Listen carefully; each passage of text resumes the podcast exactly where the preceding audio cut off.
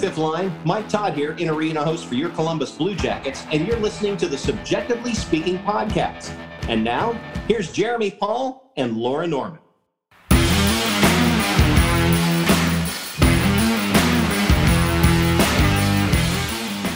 What's up, everyone? Welcome into another edition of CBJectively Speaking on the Hockey Podcast Network, presented by DraftKings. My name is Jeremy. And I'm Laura.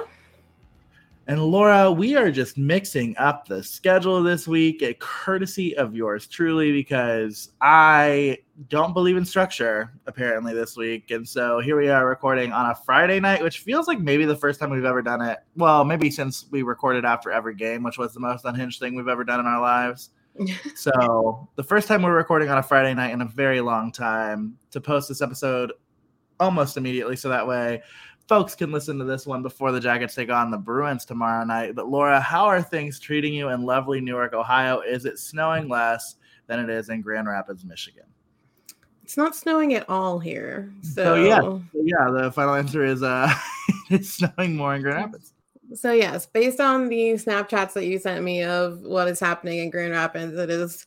I mean, it's cold here. Don't get me wrong, but like it's not snowing. Thank God. Um, because I, as I've spoken about before on the show, just absolutely loathe snow. Yeah, so. we're past the, we're past the point of Laura visiting me for the rest of the of the winter season. Laura will probably not be up in Grand Rapids until maybe April. I literally said that out loud to myself when you sent me that Snapchat. I was like, "Oh, no more visiting." Yeah, no, it would be it would be uh, unless someone else is driving me. If someone else is dr- coming along for the journey and can drive, sure, that's fine. But I cannot not after what we experienced when we moved you up there. Yeah, and I wouldn't even say that that is like the worst that I've driven through. When I came to Columbus for the Pentatonix concert and the Avi concert, which granted was not in Columbus, like I I drove elsewhere for that, but met friends in Columbus. There was a snowstorm hitting hard in like in between Grand Rapids and Lansing and so I was white knuckling it pretty much in the same places that you and I were.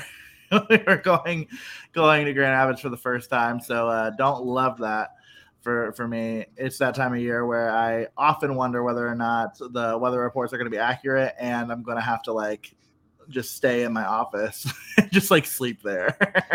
I literally contemplated pulling off to the side of the road and just living there like I was like, this is where I live now, just on the side of the road because I will never move again. That was a really just overall bad time. Like there is not really much about that experience other than maybe us getting ramen. That was that wasn't even until the next day. right. Yeah. No, that day bad. That day was quite bad. It started off so well though. Everything got packed so fast. Everything was in the moving truck so quickly, and then it was bad. Yeah wasn't great. It was wasn't great. It was a time, but hey, we got you and all of your stuff mostly up there in one piece. So that is true. Only a couple of things uh, were sacrificed, but that's okay. That's okay. And now I'm getting ready to move again. So that is a choice that I'm making. But we're probably only on like the last like four or five episodes that I'll be like in this like in this space. So I don't know if that's exciting to people or if it's not. It's really? exciting to me. Yeah. When are you moving? Like mid January. So I mean, like with the holidays and with everything else, like shit's gonna get weird. So it's just gonna be like a, you know, moving adventure for me. I gotta figure it out. I'm gonna have to take time off during the week to move. Isn't that crazy? I mean, yeah, probably. I mean, I would assume you would have to do that. Only because I don't have weekends in January. I have no weekend that I can oh, move in January. True. So, so that is why I'm gonna have to take time off during the week, which sucks. Um, but I will probably not take a personal day because I am working on the weekend. So I think after the break from January 4th until February 10th, I don't have a day off. I might have one or two. You know, are you working on Martin Luther King Day? That is one of the couple that days off that I have. so that's a really exciting moment for me. But um, but yeah, so it's gonna be a journey, but it'll be great. It'll be great and totally unrelated. I also bought some vodka today, which was exciting. it's actually entirely related, and it's entirely related to everything that I just said. So I did clarify that he bought more than just vodka at the grocery store. To which I responded, "Yeah, the cranberry juice." so, of course I did. We're staying well nourished out here. But no, after we're done recording, I am gonna make like my favorite soup, and I'm really excited about that. And then I'm literally just I like get this image in your in your brain, friends. Uh, I'm just like not wearing pants. I'm just in a crew neck. I'm just like all cozy and like a fuzzy like red blanket. I'm just like really enjoying that for myself. And I don't plan on leaving this space until Sunday when I have to Christmas shop because guess who hasn't bought a single thing for Christmas? You and me both, but mine are for different reasons than yours. I also have to hope and pray that the post office next to me, like if I can get to it, in in one piece tomorrow. because I have all my Christmas cards that I have to mail still, and I don't have stamps, and those are important. Mm-hmm. They for, are important. So, hey, I've if you want to with me, DM us on our Twitter. I'll send you one. I do believe that they are still requiring stamps. That's fucked up. This is a total side note yeah, but we're not exactly so, talking about anything specific right now. So go ahead. No, I, well, hockey is not exactly the fun thing to talk about, but I got so excited because my favorite childhood author and illustrator has he passed away a couple years ago but they're now making stamps of his most favorite most famous book and i can't wait to buy them and not use them well, tell the people, like fill them in. Oh, like you said, sorry. hockey is not the, I... is not the fun thing to talk about right now. So if you can talk about anything else other than hockey, go for it. So I love, still love uh, Tomie dePaola books, and if you're familiar, he did like Strega Nona and um, the art class, and like it's all really. And he's an incredible illustrator, and I just loved his books as a kid and he did sadly pass away like three years ago like really tragically like he fell in his house and hit his head and died like he wasn't sick or anything it was just like a really tragic accident but they're coming out with stamps from Strega Nona and I'm so excited. I have just learned that I just don't casually read because like everything that you just said to me was like absolutely outside of my wheelhouse. Like I like when you were a kid, you didn't casually read. No, no. I mean, your like, mom didn't read to you. Oh well, sure, like that. Well, yeah, these are like books that like these are like kids' books, not like chapter oh. books. Hello, uh, I no, I didn't, but I don't. That was never in the repertoire. There were definitely a lot of books that were in the repertoire, but that was not one of them. It might. I mean, not, that I'm aware of. They're kind of niche, but my mom was a librarian when I was a kid too. Oh, so yeah. like, um, but this is also a weird thing. But I tell this to my friends all the time.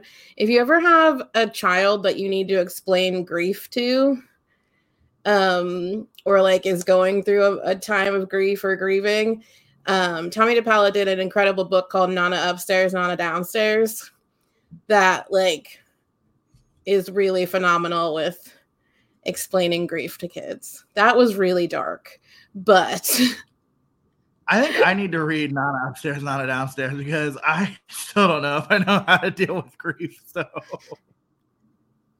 yeah, if you're looking for if you're looking for if you have a child in your life and you want to buy them a books or books, definitely look up Tomie dePaola the art lesson is literally what inspired me as a little kid that I wanted to be an artist or an art teacher. Um, I'm clearly not that right now, but like that was my inspiration. So, yeah, I love that. Thank you for sharing. Anything else other than hockey to talk about? Anything at all? Anything? Anything at all? Anything? I mean, like what? I, like, what are you having for dinner I, tonight? What are you? Oh, I'm having tortellini and garlic bread. Sounds so good. That sounds and I'm making lovely. meatballs. Oh my god. Can you free some? Yes. I'll be there soon. Um, I make really good meatballs. Not to toot my own horn, listeners. No, Um, I'm also Toot her own I'm also strangely making more pizzelles this weekend Why? because I ate through all the ones that I had here at my house. When you have all the ingredients still. Yeah, That's fair. and it's don't even you. Christmas. You need pizzelles at Christmas. Well, and I'm sure you're probably running low on the anise smell in your house, and you probably want to get that back up to where it needs to be. I was shocked when I still came in from my errands today, and I opened the door and I was like, "Yep, still there." I haven't left in like a couple of days, so I'd gone kind of nose blind to it. So I'm still afraid of that. I, I need it to air out before I'm there next week. But but I guess we should probably talk about hockey at some point. Ten minutes into the show, we should probably make that transition. Uh, you know, not I mean, only one hockey game to actually talk about between our last episode and now. So that part's not too terrible. I guess. I mean, well, actually, it is. Like that's the point. Um, but it ended terribly. Yes. Correct. I will say the one thing that brings me peace and joy was the fact that the Blue Jackets started Daniil Tarasov against the Lightning, which, if you were here last week, you or not last week, two days ago at this point, uh, you know how passionately I felt about that. And so glad that that happened. Still a little bummed that they didn't send him back down to play this weekend in Cleveland. Maybe they will after Saturday because the Jackets are off. Maybe they'll send him down after Saturday's game so he can play against Laval on Sunday in Cleveland. But uh, it's also their teddy bear toss game on Sunday, so that would be fun for him, like you said, to to see that. But, but yeah, so Oh, side note again. yeah, Ohio State's teddy bears, Ohio State's men, men's hockey teddy bear tosses this weekend too. That's great. They're on my shit list right now still, so I'm like really not that excited to hear that. But um, But if But you're hey, going, if the people are going to see Bowling Green, they can still bring teddy bears to throw. Oh, Isaac Zumba, is that what it is? Is that the Bowling Green like rally call? I think he's Zumba. Yeah, I think it is. I don't think I made that Yeah. up. That feels like a really weird thing for me to just pull out of thin air. But but yeah, so go check that out. Throw, throw a toy on the ice. That'd be fun.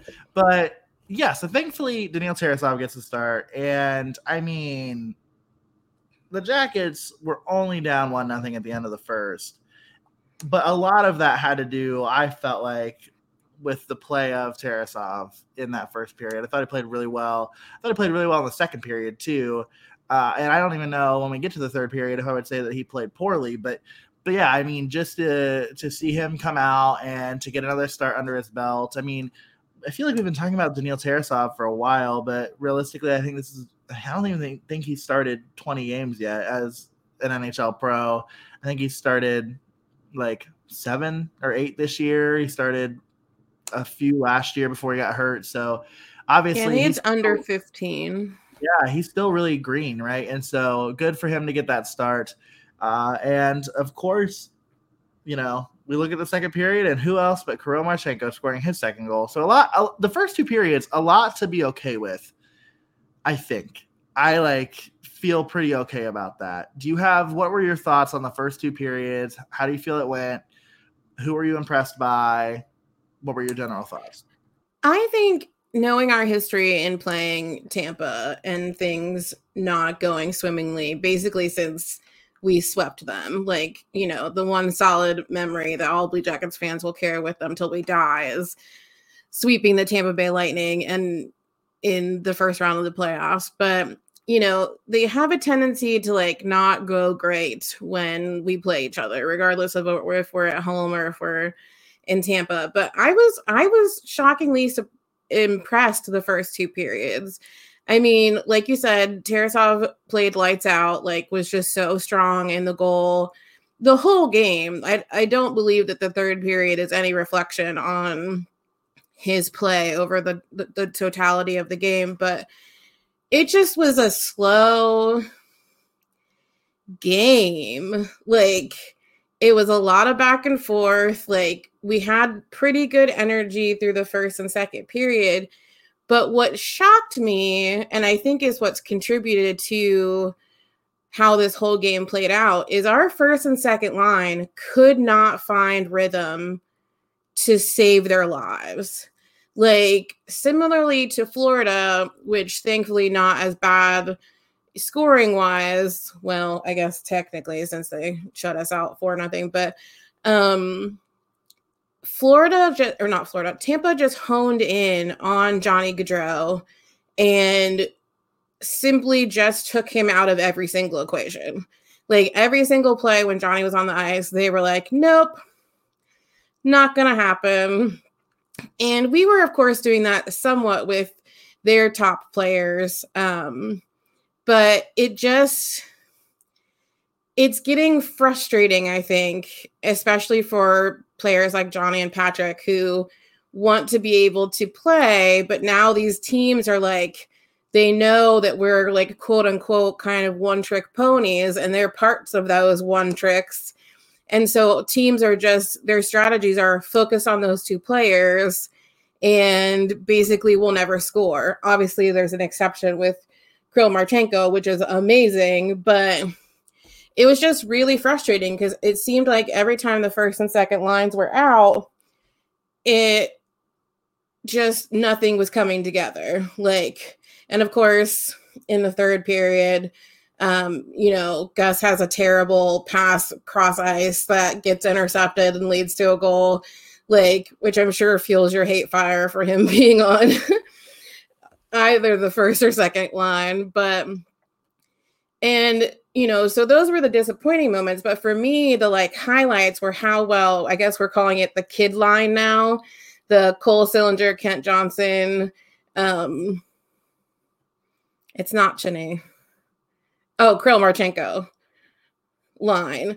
Um, duh, he scored. Um, but I was really impressed with them. Like Tampa is a hard team to play against, and when that line came out on the ice, they held their own and they really I mean, Tampa has a solid lineup. Literally, Jeff and Jody could not stop talking about how incredible Tampa's lineup is all night long. So trust me, Tampa has a great lineup.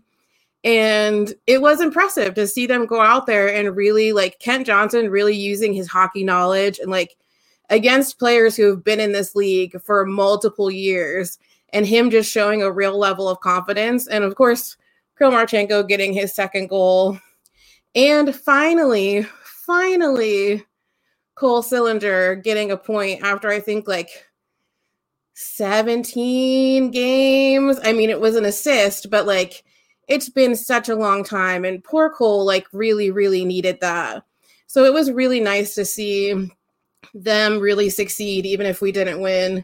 But I will say that unsurprisingly, Jack Roslovic's line got benched for most of the third period because that was hot garbage. Well, what's, game. what's interesting though is like you look at if we look just at time on ice, five on five. Here, here's here's what you're looking at. So first line minutes were Kent Johnson, Cole Sillinger, and Kirill Marchenko. That they had the most minutes in five on five. Then your second line was Liam Foudy, Sean Kuraly, Mathieu Olivier. Then your third line was Patrick Laine, Jack Roslovic, and Yegor Chinakhov. And your fourth line playing the least amount of minutes, five on five, was Johnny Gaudreau, Boone Jenner, and Gus Nyquist. And I mean, to be fair, when you also look at the expected goals when each of those lines were on the ice for both teams, that didn't not make sense. Like that was appropriate because if you look at it, I mean, you look at the on ice expected goals for for that kid line 0.427 expected against 0.014. I mean, they were playing well. You look down at, I mean, then you're in the negative for the other three lines, but you know, the Foudy uh, traditional fourth line they're at 0.1514, 0.316 against, um, 0.184 for the Laine Roslovic Chinakhov line, 0.746 against five on five, and then 0.327 for the traditional first line and a whopping 0.876 goals for Tampa. And so when you look at that and you just see like, man, like that gives you that fills you in a little bit on the story of how this game went for the Jackets. And obviously you want Kent Johnson, Kirill Marchenko, and Cole Sillinger to be playing really well. Those are the three people that you've identified as being, you know, really good top six, middle six wingers for you, and and hopefully a center or two in that group. But but ultimately, it just was it fell apart in the in the third, right? And I mean, Tarasov really keeps the Jackets in it in the second. I mean, Tampa they score early, and you just think, oh man, like this is going to be bad in the first period, and the Jackets find a way to stifle it. But really, the opportunities for the Jackets were just not really there in the first period. I mean, they kept Tampa at bay, but the second period is where you finally get a little bit of a breakthrough. And and honestly, like a Kirill Marchenko goal that like is it, it, like shows you what kind of a shot he has, but it's also probably a goal that Andrei Vasilevskiy really wants back because that just is not he didn't play. It wasn't him. It, it was, was, their backup goal. But nevertheless, it's still the case, right? I mean, like that's a goal that you hope your goaltender doesn't give up. And so, man, I just hate that we are the hey, this is a good game to start your backup team against.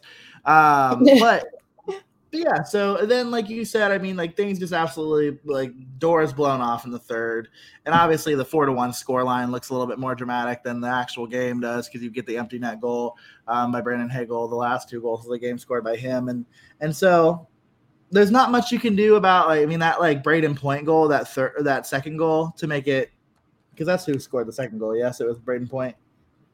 Mm-hmm. I believe so. Yeah. So I mean, that was just like a perfect tip. I mean, nobody's covering him in front of that in front of Terry, and I mean, he, he's going to capitalize on those chances against most goaltenders. It's not really a, a reflection on on Terry, but he had more. He had more excuse me, let me restart that. He had less goals given up than expected. So that's not a commonality for Blue Jackets goaltending this year. Like, let's just name that. Let's just say that and move past it. But to your point, though, good to see the kid line performing. Really need that those first two lines to step it up. And they surely, I mean, they will. I mean, like quietly, right? I mean, like if Johnny Gaudreau keeps doing what he's doing, he's going to have one of the best seasons in Blue Jackets history. And like we're talking about this team just absolutely like being in the cellar and hitting rock bottom, and we're still seeing really great things from him. Patty started scoring at will when he came back. Here's hoping that he's going to be able to find that game again, and we'll see what the Jackets do on on Saturday against Boston because you would have to think that something's got to shift. Like you've got to think that whether it's strategy, whether it's lineup, something's got to be different, Laura. I, and maybe maybe you have some thoughts on that, and I know I do. But um, before we move on to t- talking about Boston and just thinking about Boston, what are there any other takeaways from this one against Tampa? I thought Liam Foudy swapped in really beautifully for Eric Robinson, who was out due to illness. Um, I had, you know, when we had recorded last, I had said that if anyone was going to get swapped in, it was probably going to get Liam Foudy because he, it's been a minute since he's played and you know, much like Tarasov, like we need to be playing these people if we're going to have them up here. And so give them the opportunity when present. So it'll be interesting to see if Eric is well enough tomorrow to swap in or Saturday um, to swap back into the lineup. But I thought Liam Foudy did great on that fourth line with Kuraly and Olivier. And, you know, Kuraly and Olivier like have a rhythm together a lot of the times. And they're, you know, they're big boys, and Liam Foudy isn't necessarily like the biggest kid, so he holds his own with those two too, and that that was really nice to see. And yeah, it just you know it's very rare in Blue Jackets games that we win a second period, and like I don't think anyone could argue the fact that we won that second period during that game because it was all Columbus and like we were really really, really trying. And obviously, we got the goal from Marchenko, but I think they were really trying to end up ending that period, you know, with a lead, but it just wasn't happening. And even for their backup goalie, like he also played lights out. So it just was a frustrating circumstance, but we're gonna something's gonna need to shift for Boston because Boston plays such a interesting type of hockey that with our current performance, and I know that it's also probably because we just simply haven't had a lot of road games yet. Like, I don't know who said it the other day, but we're already halfway through the number of home games in a season, and it's early December.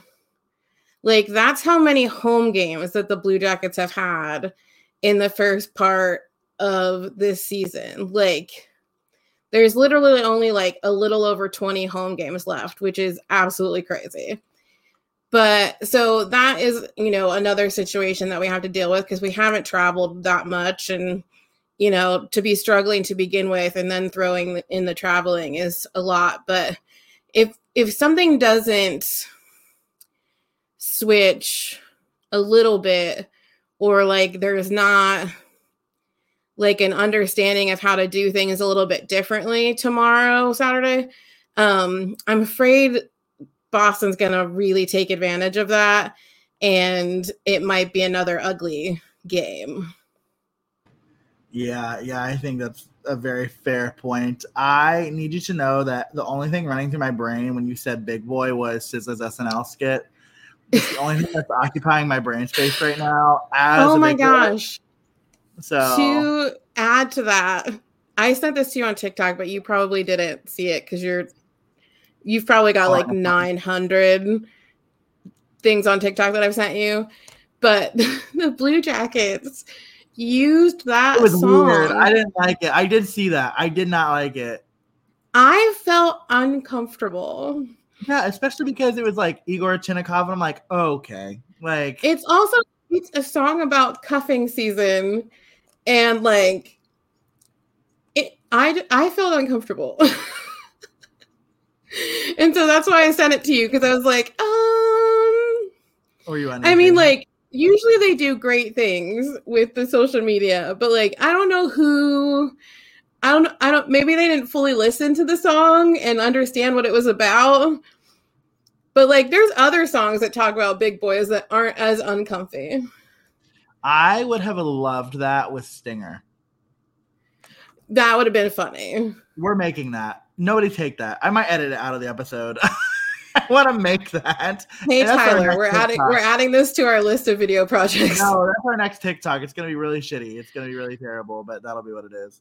Um, but but yeah, that's a side tangent. I was just very very uncomfortable with their use of that song. Well, you know what you won't be uncomfortable with? winning money on DraftKings?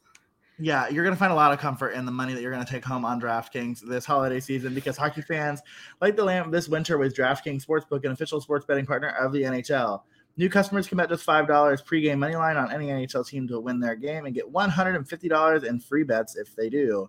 If that wasn't enough excitement, you can turn small bets into bigger payouts with same game parlays. Combine multiple bets like which team will win, how many goals will be scored, and more for your shot at an even bigger payout. Download the DraftKings Sportsbook app now. Use promo code THPN. Bet $5 on any NHL team to win their game and get $150 in free bets if they do. Only a DraftKings Sportsbook with code THPN. Minimum age and eligibility restrictions apply. See show notes for details. So, Laura, you started to allude to it a little bit. Uh, things are going to have to be different in Boston. You're going to need to change things up when you go to the nation's asshole capital of the world. And I, I hate them so much. Wor- I am worried about what that means. Like I'm because there's not really much room for change, right? Like that's the piece of it that's really complicated. But but yeah, the jackets are going in. I mean, like this is like the most alarming piece. I'm going through like doing our pregame, like just kind or pre-episode, I should say. Look at just like you know the preview of the game, going on to the NHL app, like just kind of reading through like the comparisons and stuff like that.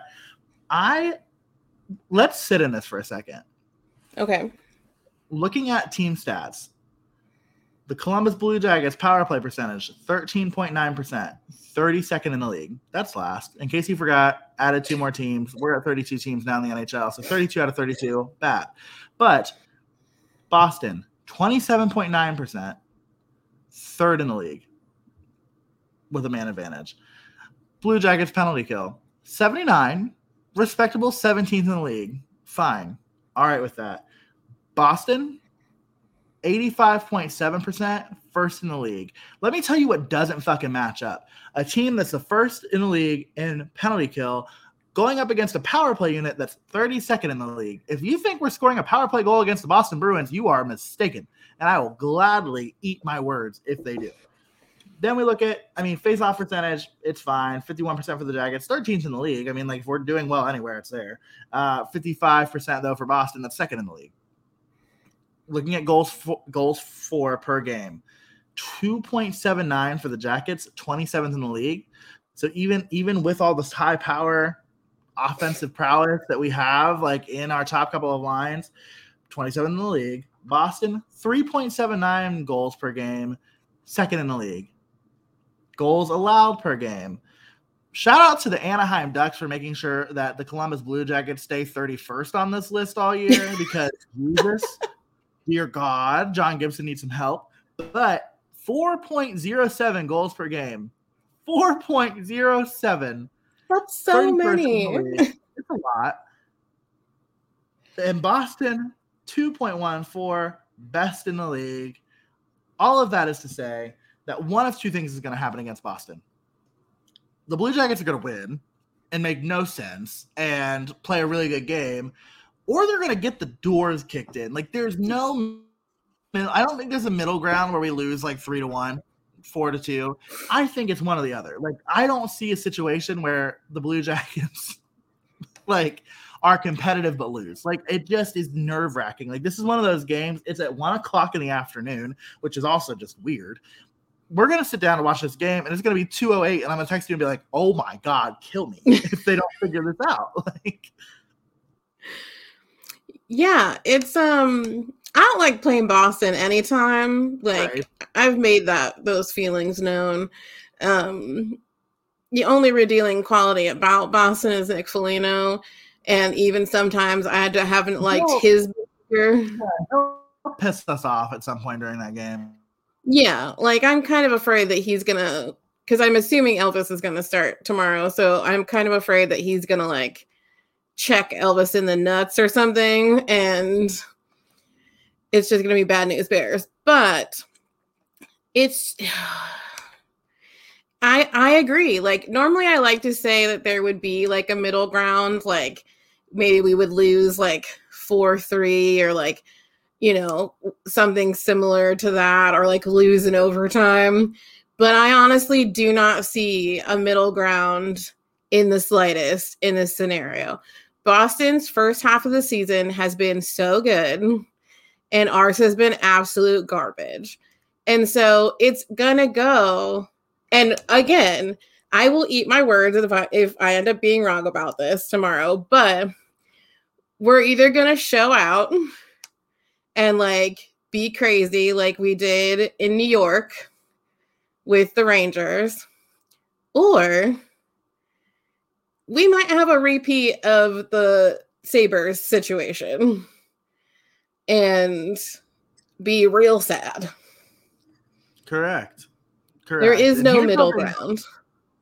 Well, and obviously we hope, right, that that's not the case, but it just feels so so hard to imagine. And and honestly, like we're at this point in the year, and we have been, right, like for a minute, where it's like, what when you go to turn on the TV on on Saturday, what are you excited about? Like, what makes you other than the fact that we have a podcast where we have to talk about it, what makes you turn on the TV on Saturday? I know we have answered this question before, but I absolutely understand why there are Blue Jackets fans out there that want to hit the fast forward button. I mean, there are 53 games left in the year. We played 29, 53 games left in the year. Woof. like, holy shit. 53.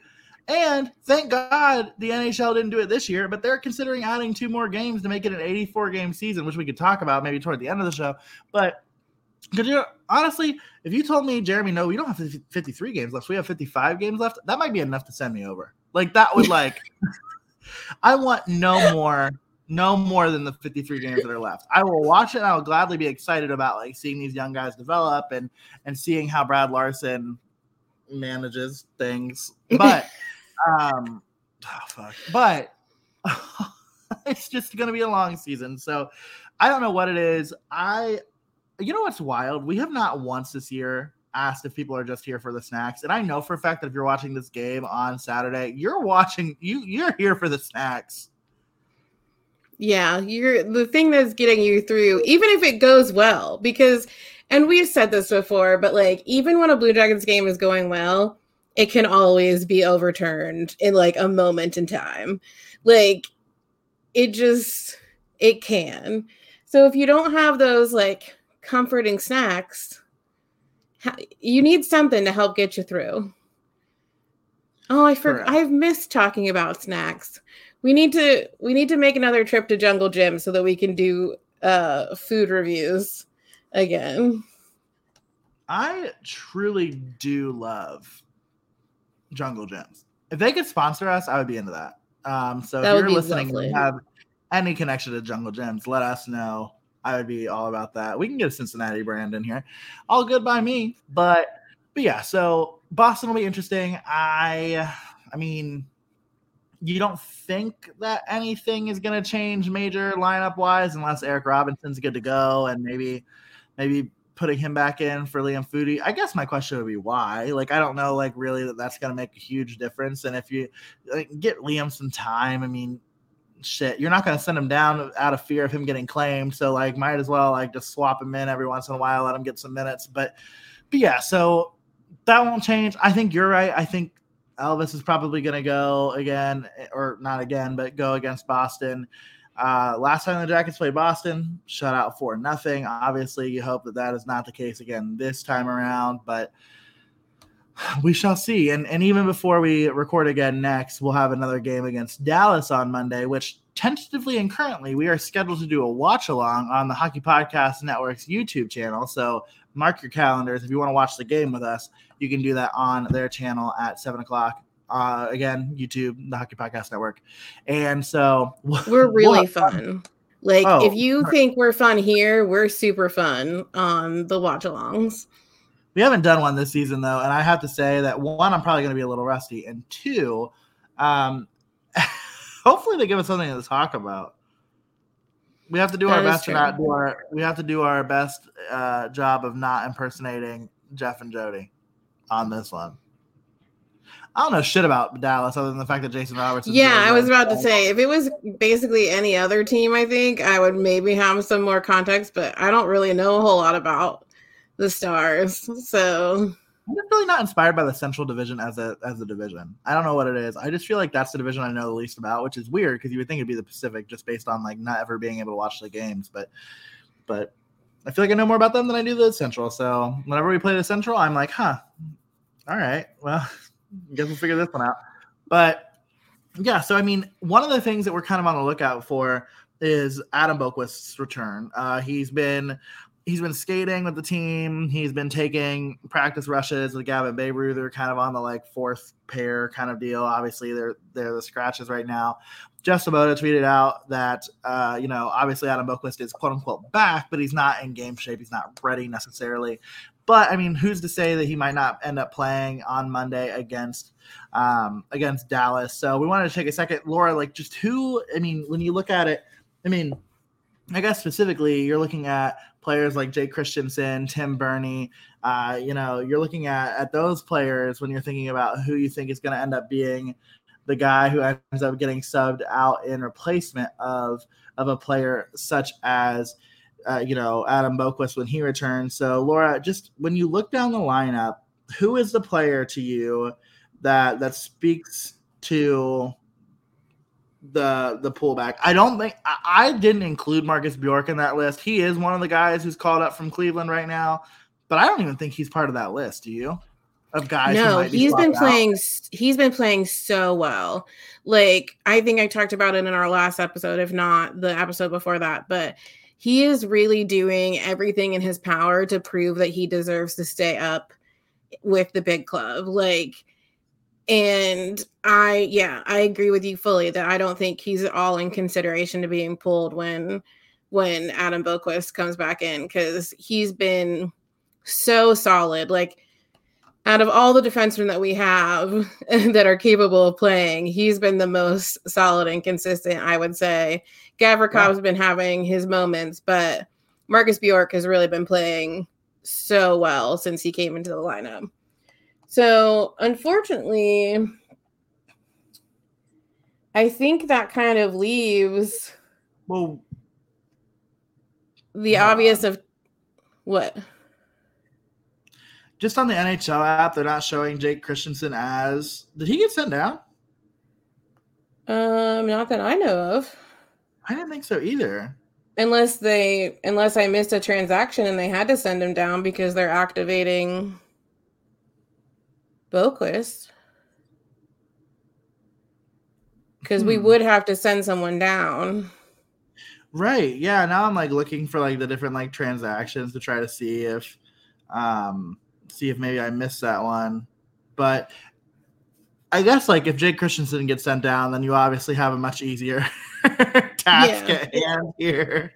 I mean, it would have been it would have been between him and um, Berni, but I think Berni's played pretty well since being yeah. up here too. So it's kind of a little bit of splitting hairs, but I would maybe, if he hasn't already been sent down, I would probably send Jake Christiansen uh, to. I would pull him out to put in Adam Boqvist.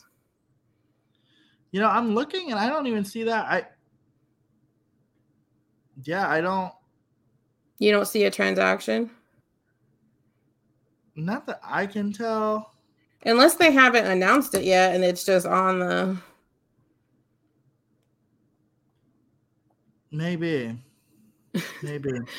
what? I'm also seeing that Stanislav Svozil got loaned. To who? I don't know. Welcome to. CBJectively anyway. speaking, finds out random things while recording. Yeah, it says on here that's it's on CapFriendly. It says that on December 14th he was loaned, but it doesn't say where. It just says loan. Hmm. So I'll figure that out while we're recording too, because that feels like a little bit of news. But but yeah, so I think I mean it's it's tough, right? I mean it's Jake Christiansen apparently, like if he gets sent down, I think that's who I would have picked anyway. Jake is somebody who, I mean, obviously he he's quietly one of those prospects that like I don't think Blue Jackets fans talk about that often, but he was the I uh, hold me to this. I don't know if I'm 100% correct on this, but he was one of, if not the leading defensive scorer in the AHL last year. I mean, this is a guy who is a really great two way defenseman. And he was back when you know the Olympic stuff was happening, and and there was conversation about okay, well, who can go to the Olympics? Can guys who are in the AHL go? And and the answer was yes, but only if they're not on an NHL contract. And obviously, Jake Christiansen is, so he couldn't go. But Team Canada was like looking at him as somebody who could potentially be a roster player for them at the Olympics. So I mean, this kid is good. Like I I don't think that him being sent back down to Cleveland is in any way, shape, or form uh, an indictment. But with that being said, I also there feels like there's probably more loyalty to Jake Christiansen with the Blue Jackets organization than there is to Tim Berni. So I'm a little bit worried that Berni might be the guy who gets sent down just as a result of that. So we'll see. We'll play that one by ear. We'll let you know when we find out, and vice versa. But but yeah, I, I am excited to get Boqvist back in. I think. Like, I'm excited. I mean, it's like he's gonna like this is a piece. He's gonna help the the offense, but yeah, he plays a similar style to Zach Werenski. So he is a very offensive defenseman, um, which is good and bad because right now we really do need, like I've said in previous episodes, we really do need a defensive defenseman um, with a little bit more consistency than we have. Because obviously Erik Gudbranson is a defensive defenseman, but he hasn't really found his like rhythm in place yet um, on the team. So that's been a struggle point. But I mean, we also need help with scoring. So if Adam Boqvist can add to that, especially, you know, in like nitty gritty situations, that would be great. But he is also an injury concern because he does get hurt a lot. So we shall see. Hope I'm hoping that this what he's coming back from right now is his last major injury for this season, but I'm knocking on my table because uh, who knows? But it will be nice to see his his smiling face back on the ice. Um, and I think will be like kind of for fans, whether you're like a Boqvist fan or not, it'll be nice to finally see someone off of this injury list like come back because I feel like we've been waiting and waiting and it seemed like such a long time that they've been out. Um, so he'll sort of start that chain reaction because hopefully he'll come back, you know, within these next couple of games or within this week. And then come the new year and into January, like Nick Blankenberg will come back and and stuff like that. So hopefully that can bring some positivity to the fan base to see those people coming back. It definitely will. And good news, I do know why Stanislav Svozil is listed as a loan. It's because Stanislav Svozil was named to Team Czechia's World Junior team. And so that's oh. why, along with David Jiricek and Martin Rysavy. So Blue Jackets all around with Team Czechia, but uh, not really anywhere else. That's the other piece. Jordan Dumais got cut from Team Canada. So that's the other, Which I guess. Weird. It isn't. Is it? The, the issue is like Canada. It's almost. I mean, it's not. I wouldn't say that it's a like pay your dues kind of a situation, but it kind of is. Usually, it's only 19 year olds on that team. So Jordan Dumais was young still for that lineup. So I'm not brokenhearted.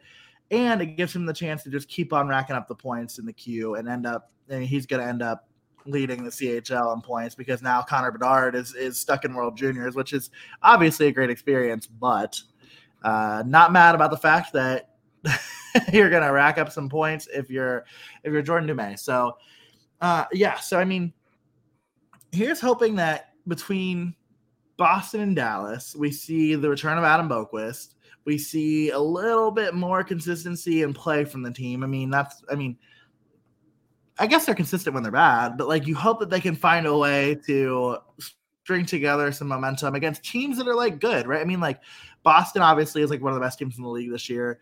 And then you've got a team in Dallas that like has such great young talent that you're hoping is what the Blue Jackets look like in two to three years. And Jason Robertson is just really freaking great at hockey. And they've got they've got a lot of talent in Dallas. So it's gonna be a tough, tough go of it. Uh, they do play on Monday in Columbus, so that'll be nice to get back home, return from this three game road trip, and go from there. But Laura, before we get in, we got a couple more questions to answer from our lovely listeners. But before we get into those questions, do you have anything else to offer on Boston and Dallas? No, I think you covered everything, and you just got to kind of hope that. I mean, obviously, I would never be qualified to coach or do anything of that nature, but you just kind of got to hope that they've taken the notes from Florida and Tampa and are trying to rework some things with the first and second line because our top scoring lines have suddenly come to like a very awkward halt. And they need to rework, I think, some plays and they need to rework like the communication that they're having on the ice because they've got to just it sounds like a broken record. They have to rework it because if they keep going with the same thing, all of these upcoming teams are going to know that that is our quote unquote we're going to call it a strong weakness because they're our strongest scorers but our weakest lines because we can't figure out other ways to use them in which we don't allow the other teams to just completely bombard Johnny and Patrick. So I hope that Lars and his team are doing that. Um, Lars doesn't like to change things a whole lot. Um, so we shall see. But that's my two cents from someone who literally cannot and will not ever be able to ice skate or will ever be qualified to coach. But from observation, we need to come up with a different strategy because we d- can't be a one trick pony in this league. No, you don't win much by being a one trick pony. That's absolutely certain. And uh, also, just for note, we just got done talking about Jordan Dumais. He's already scored two goals in the first period of the game that uh, Halifax is playing right now. So he's, again, pretty good at what he does. There's he's also really just no- such a baby, and he's so good. And I mean, baby as in like young, not baby as in like childish. He is just super, super young.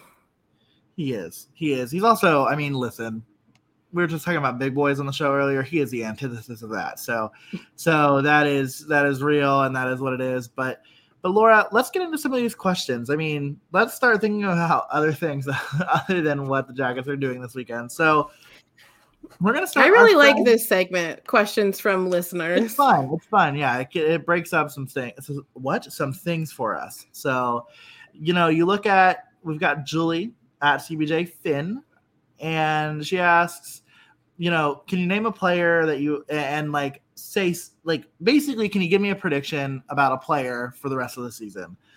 And I, I need a second. I feel like you have percolated on it. Have you percolated? If not, that's I okay. have percolated a little bit yeah. on it. Go ahead. You can start. Um, my player is Kirill Marchenko. Okay. And I think that obviously, and I'm, I'm not alone in this, that like we're just seeing the beginning bits of the just strength and skill that Kirill has.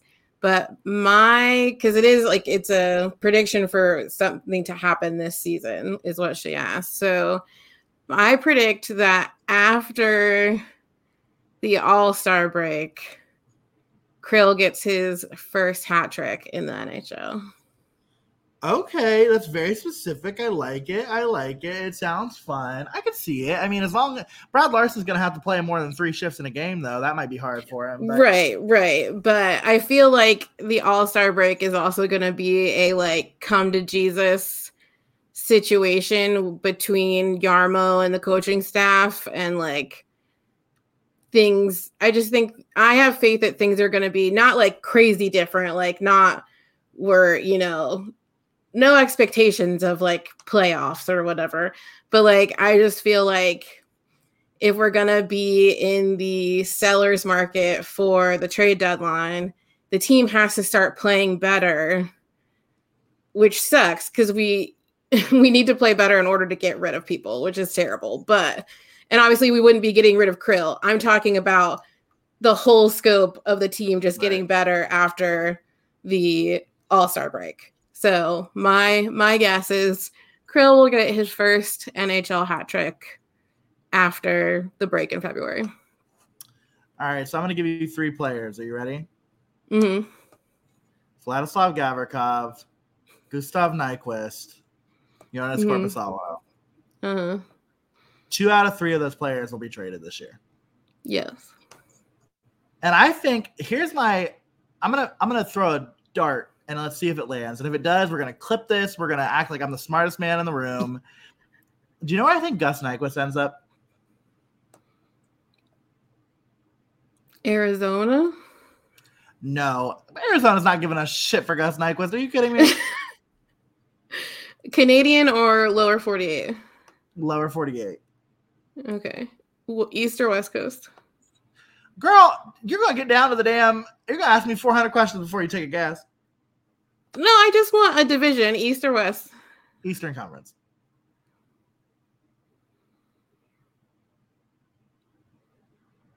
Don't go asking me no damn Metro or Atlantic. Florida with Bill Zito. No, no, I think he's going to end up in Detroit. Oh, oh. Former Detroit Red Wing, drafted by the Red Wings, Gustav Nyquist. That is true. I think I, I don't know. We'll see. I mean, th- the thing about Detroit is though they have just a gluttony of like really good young wingers. Like Jonathan Berggren is somebody who's like been called up recently and he's been playing really well in Detroit. He's only I only know him because I interviewed him when I was doing AHL stuff, and so like they look good and they are probably like they could be a playoff team. They could be a buyer at the deadline, but they might not be like a throw away everything at the deadline to to succeed kind of team. And so I I don't know what the asking price is for Gus Nyquist, so I mean I don't know what you can get out of him. So we'll see. but yeah, I think out of the three players that are on UFA deals, I think you're going to see at least two out of the three of them move. Vladislav Gavrikov is absolutely moving. I mean, like, there's no, I mean, like, let's just like accept that, folks. Like, there's no way, um, and that's okay. Yeah, like, there's, I mean, that's, there's okay. There's been no movement on his contract negotiation, so I mean, it's going to suck for us, but I, I don't think that Jarmo's willing to well, at this point, I don't think either side's willing to concede on anything. Um, and I don't think Jarmo's willing to sell the ship on on Gavi. So it will be sad because I I do love him and I love his personality on this team, but doesn't seem like it's worth it for him to stay. So yeah, no, I totally agree. And if you can get assets out of it too, I mean, I think that's a huge win. And so we'll see where that goes. But that's that's my hot take. That's your hot take on a player that is wearing Union blue this year. And Laura, we've got our good friend Morgan, our good friend Morgan, who I'm going to say is responsible for Jack Roslovic getting getting hot or having a few good games here. I don't know how you feel if Morgan was part of that. I'm also wondering, Absolutely. Morgan, did you, did you do the seance that we were talking about? And if so, like maybe we should like scrap this part of the show. I don't really want you to get any into any shit for this, but but yeah. So you know, first question, just kind of like, what are you thinking about two players that the Jackets acquired as enforcers, Mathieu Olivier and Erik Gudbranson? My initial just thoughts of how they've been yeah. so far. Um, I would definitely say Olivier has had the better season so far. Um, I I went into this knowing that both of them were not going to be high scoring players. Like they like that's not what their roles are. Like Olivier is a very much so defensively minded offensive player, and um, Erik Gudbranson is a defensive defenseman. So they weren't coming in for scoring, but I will say that I think Olivier has come into this a little bit with a little bit more to to like he's felt like he's had to prove himself so there's a little a little bit more drive and a little bit more fire in his play which has gotten him in trouble a couple of times and gotten him like swapped out of the lineup because he takes things a little too far or does things at inopportune moments like during a game. So that's understandable but and he's also talked a lot about wanting to prove himself and like wanting to show people like what he does best. And so we've gotten to see a lot of that but Erik Gudbranson and i don't know if it's because he's you know a veteran like he's been in the league for quite some time like he has you know as we all know a pretty cushy contract at four years four million apiece. Um he just hasn't shown like much of what we were anticipating getting from him. And i'm not sure like i don't know if that's you know it could be a number of things but like i think in these two acquisitions that i'm a bigger supporter of us acquiring olivier right now than the Gudbranson situation yeah i mean i think that that feels feels like easy to me. Like if you ask me which one you think is performing better, I mean Mathieu Olivier without a doubt. I think it goes to your point though when you said that we knew that Mathieu Olivier wasn't going to come in and score a ton of goals because that's not his role. Role is a key word there. Both of these players have similar-ish roles, just in different positions, and that's be an enforcer, make make people think twice before they run up on a Kent Johnson or a Kirill Marchenko or an Yegor Chinakhov, right? Like make them think twice. Only one of those two players, I think, has has understood the assignment. Only one of those two players has done what he was brought in to do. And so I think in terms of like Erik Gudbranson, I want him to succeed. Like I want him to be worth that contract. Of course, I think everybody does. And if you spend more time complaining about his contract than you do like looking at his game or, or critiquing his game and, and actually like providing some substantive like analysis of it, then I mean I don't really have time for it. But the reality is, right, like he's not doing he's not filling the role that he was supposed to fill when he got here. And realistically, like I his performance would probably have him scratched on a team that's competitive right now. Like that's just the reality. And Mhm. he, I mean, I don't think that Mathieu Olivier would be in the starting 12 forwards for, you know, Boston right now, of course. But still, all that's to say, I just don't think that that Erik Gudbranson's done what he needed to do. And so here's hoping obviously that that changes. I mean, that's that's key there, but Yeah. but yeah, we'll see. We'll see. And so another question from from Morgan, just talking about the special teams units. Just are are they improving? Where are they at? I mean, I think our I like our penalty kill a lot. I mean, it's it's pretty middle of the road, but I I don't know. I like it. No, I think I think middle of the road is the best way to describe it. I mean, I think on certain games our penalty kill has been what's kept us in and kept us alive and going. Um, because we have had some games that have had I've had ha- No, it's Friday evening at seven o'clock.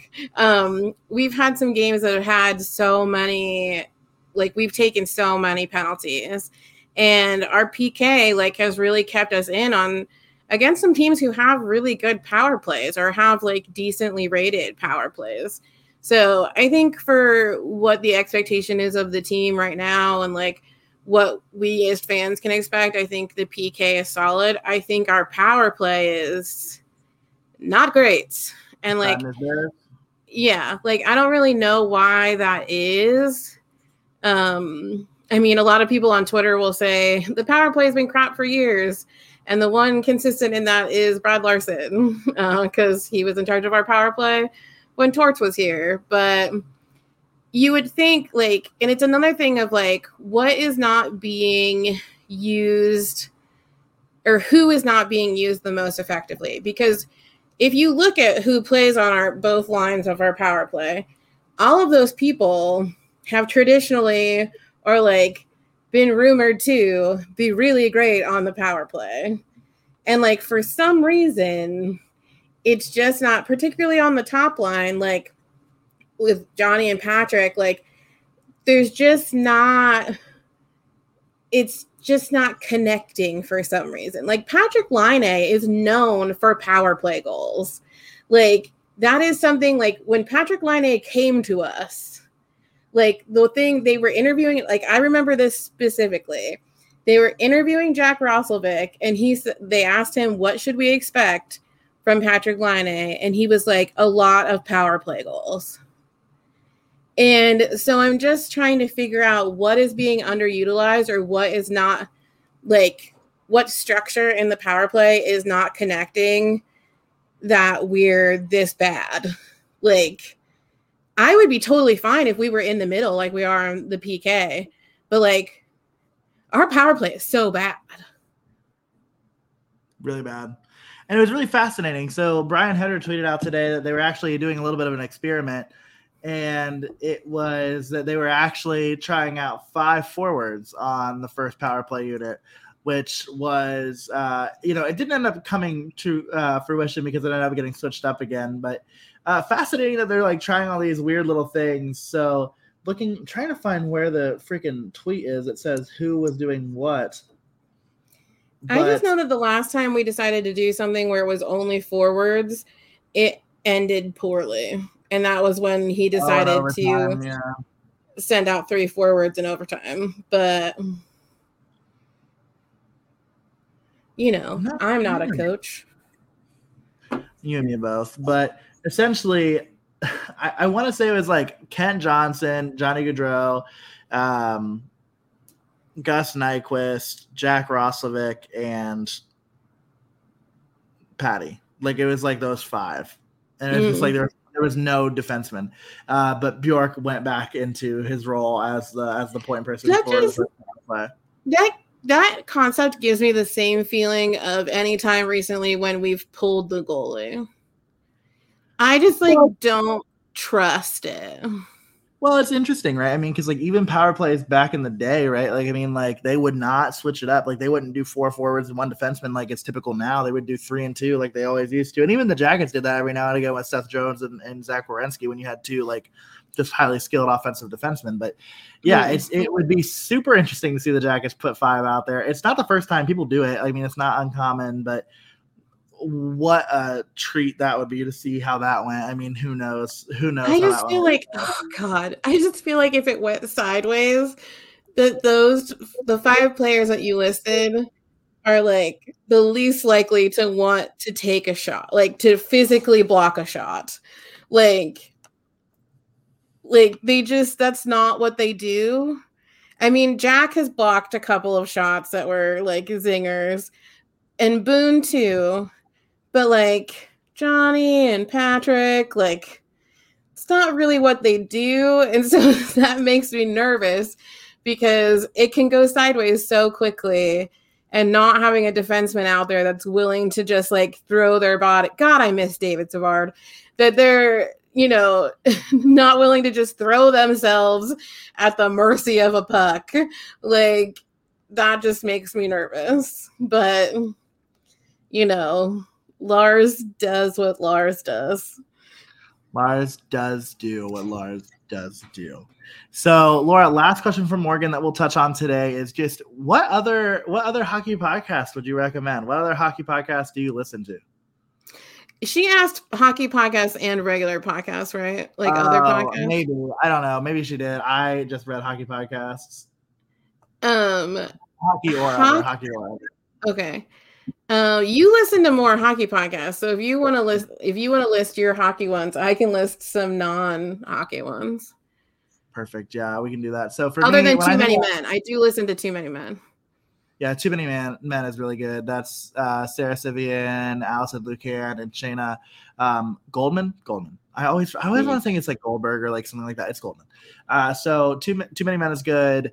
I really enjoy listening to Puck Soup. Puck Soup is fun. It's it's zany. It's like nothing too crazy. And they also touch on the jackets every once in a while, although they're a little bit more like jaded coverage of the jackets, which is fair right now. I mean, I can't I can't really say that I disagree with any of their takes at the moment. But but then you also have, I mean, like we've got some fellow Blue Jackets podcasts that I listen to. So you've got Bucket and Boomer, you've got the Artillery, uh, you know, listening to J Jake Jackets, you know, all sorts of different ones that, and I'm probably forgetting some, and I feel like a total locked on Blue Jackets, locked on Blue Jackets. So yeah, I mean it's obviously good to get get takes from other folks who watch the same team and have similar thoughts as us, different thoughts than us. I think it's always good to hear from people that maybe don't share your same opinion on the ice, and so that's always fun. Uh, I'm trying to think if there are any other hockey ones. I mean. Uh, oh my god, to, 32 thoughts is like I was my, gonna say you listen to 32 thoughts. It's like my Bible. I listen to it like like it's my you know ritual. It's every week, every well, I guess they release two episodes a week usually. Um, that you know they do a thing called the in season Stanley Cup where what the way it works is like you start the season, you draft your teams.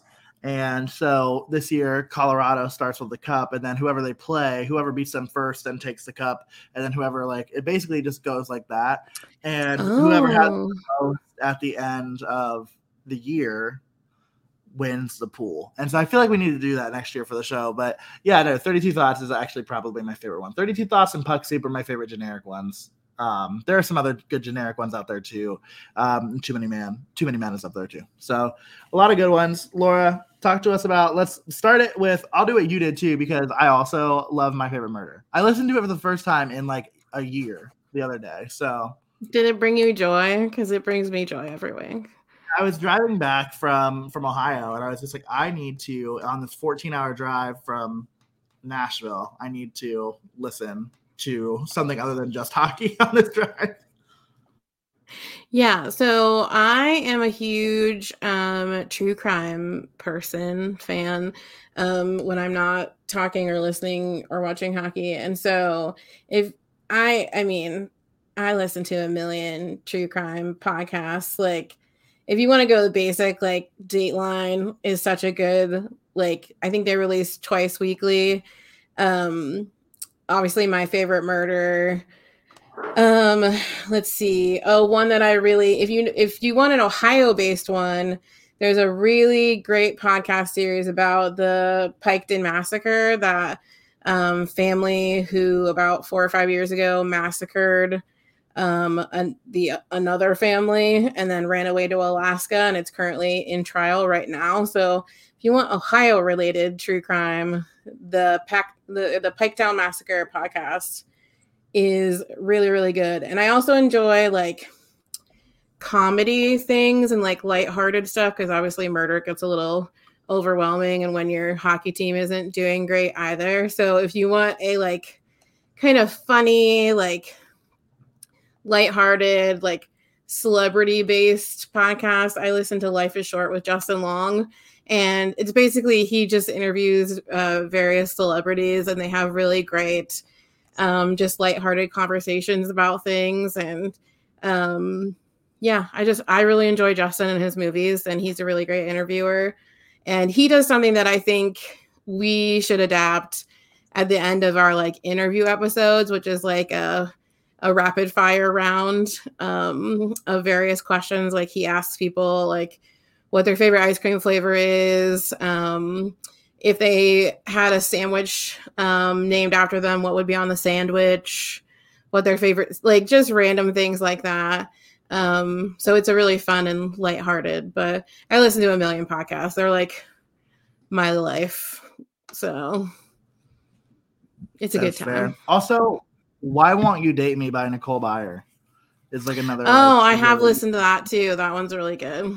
She's, I love her. She's raunchy, but I love her. She is raunchy. yeah, if you are not one to listen to like uh, a, like uh, what's the N? What is it? N something 17 NC 17 NC 17 yeah that's her she's like really like uh she yeah she's great though. I love her a lot. And she just did an episode not that long ago with Caleb Hearon who's that guy who if you remember like during quarantine used to record those things where he's like pov you're telling me that like a story. It's like a terrible story, but like it's it's like he and he's just like reacting. He's hilarious. So go check that out. I think his mm. as like said, saying he's hilarious. So folks, that's gonna wrap it up for the questions that we have. Laura, is there anything else on your radar as we wrap this one up before the people get ready to watch? If you're listening now on Saturday, like before the people go to watch the Bruins game or before they continue on with their life. Hopefully this episode's evergreen enough to where if people don't listen to it right away on Saturday, then they're going to be able to listen to it uh, afterward and still get something out of it. But what what else is on your mind? Yeah, nothing really. Just that a reminder that we are tentatively, well, we are going to do uh, a live watch along on Monday night for the Blue Jackets versus Dallas game over on the Hockey Podcast Network YouTube page we will put stuff up on our social media on Monday so that you can have like the link and stuff to it. But if you want to come and watch along the game with us and hear our commentary live and in action, like again, I know it sounded funny earlier when I said it, but we are really fun when we do these things. Like people have told us that. So uh, and I don't like to toot my home my own horn. So people have said it. Um, so yeah, so if you want to watch along with us on Monday, you can do that. But yeah, other than that, I'm just excited that next week means that you come home.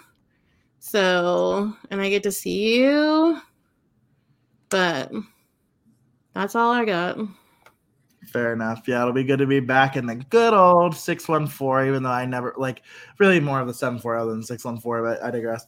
But Laura, tell the people what they need to hear more than anything on this episode, and that's where they can keep up with the tomfoolery, lack of structure, and just the utter chaos that is CBJectively speaking hockey podcast. Well, you can follow us on social media. We are on Twitter and Instagram at CBJectively Pod. You can follow us on Facebook, TikTok, and YouTube at CBJectively Speaking. If you want to learn more about us or just get all of the links to all of the things that I'm describing to you right now, you can check out our website, cbjectivelyspeaking.com. If you would like to do some last minute Christmas shopping or get some stuff for yourself and also support your two favorite hockey podcasters at the same time, you can support our, or you can check out our merch store, uh, cbjectivelymerch.com, which does, as I said before, have all of our designs up there right now, courtesy of our incredible graphic designer, Stephen Kanicki. And we'll hopefully have some new designs in the new year. So look out for that. And then lastly, you can rate, review, and subscribe on whatever podcast platform you're listening to us on, particularly if you're on Apple Podcasts. Scroll on down, hit five stars. It is our favorite number. And again, we don't know how the algorithm works. We just know that likes, reviews, subscriptions, stars, all that sort of stuff helps us move up and get noticed in the hockey podcast charts and brings more people into this lovely little community of ours. So, other than that, we just love and appreciate you all so much. That we do. And Jeremy until next time, mimicking me the whole time. I was, yeah. You, if you're good at one thing, it's staying on track with that that script. You would think that you're reading an out read when we do that. But that is all from the dome, folks. So uh, until the next time we come to you, which will presumably be Tuesday. Like, I mean, at this point, like we're already going to be recording a live, so we're probably just going to keep recording a podcast after that. So, so that one will but be. But it'll be time. episode 150. Get excited! It'll be episode 150. So you're going to want to check that one out. Maybe we could try to line something fun up for that. But until next time, make sure you take care of yourselves, take care of one another, and we will chat with you soon. Bye.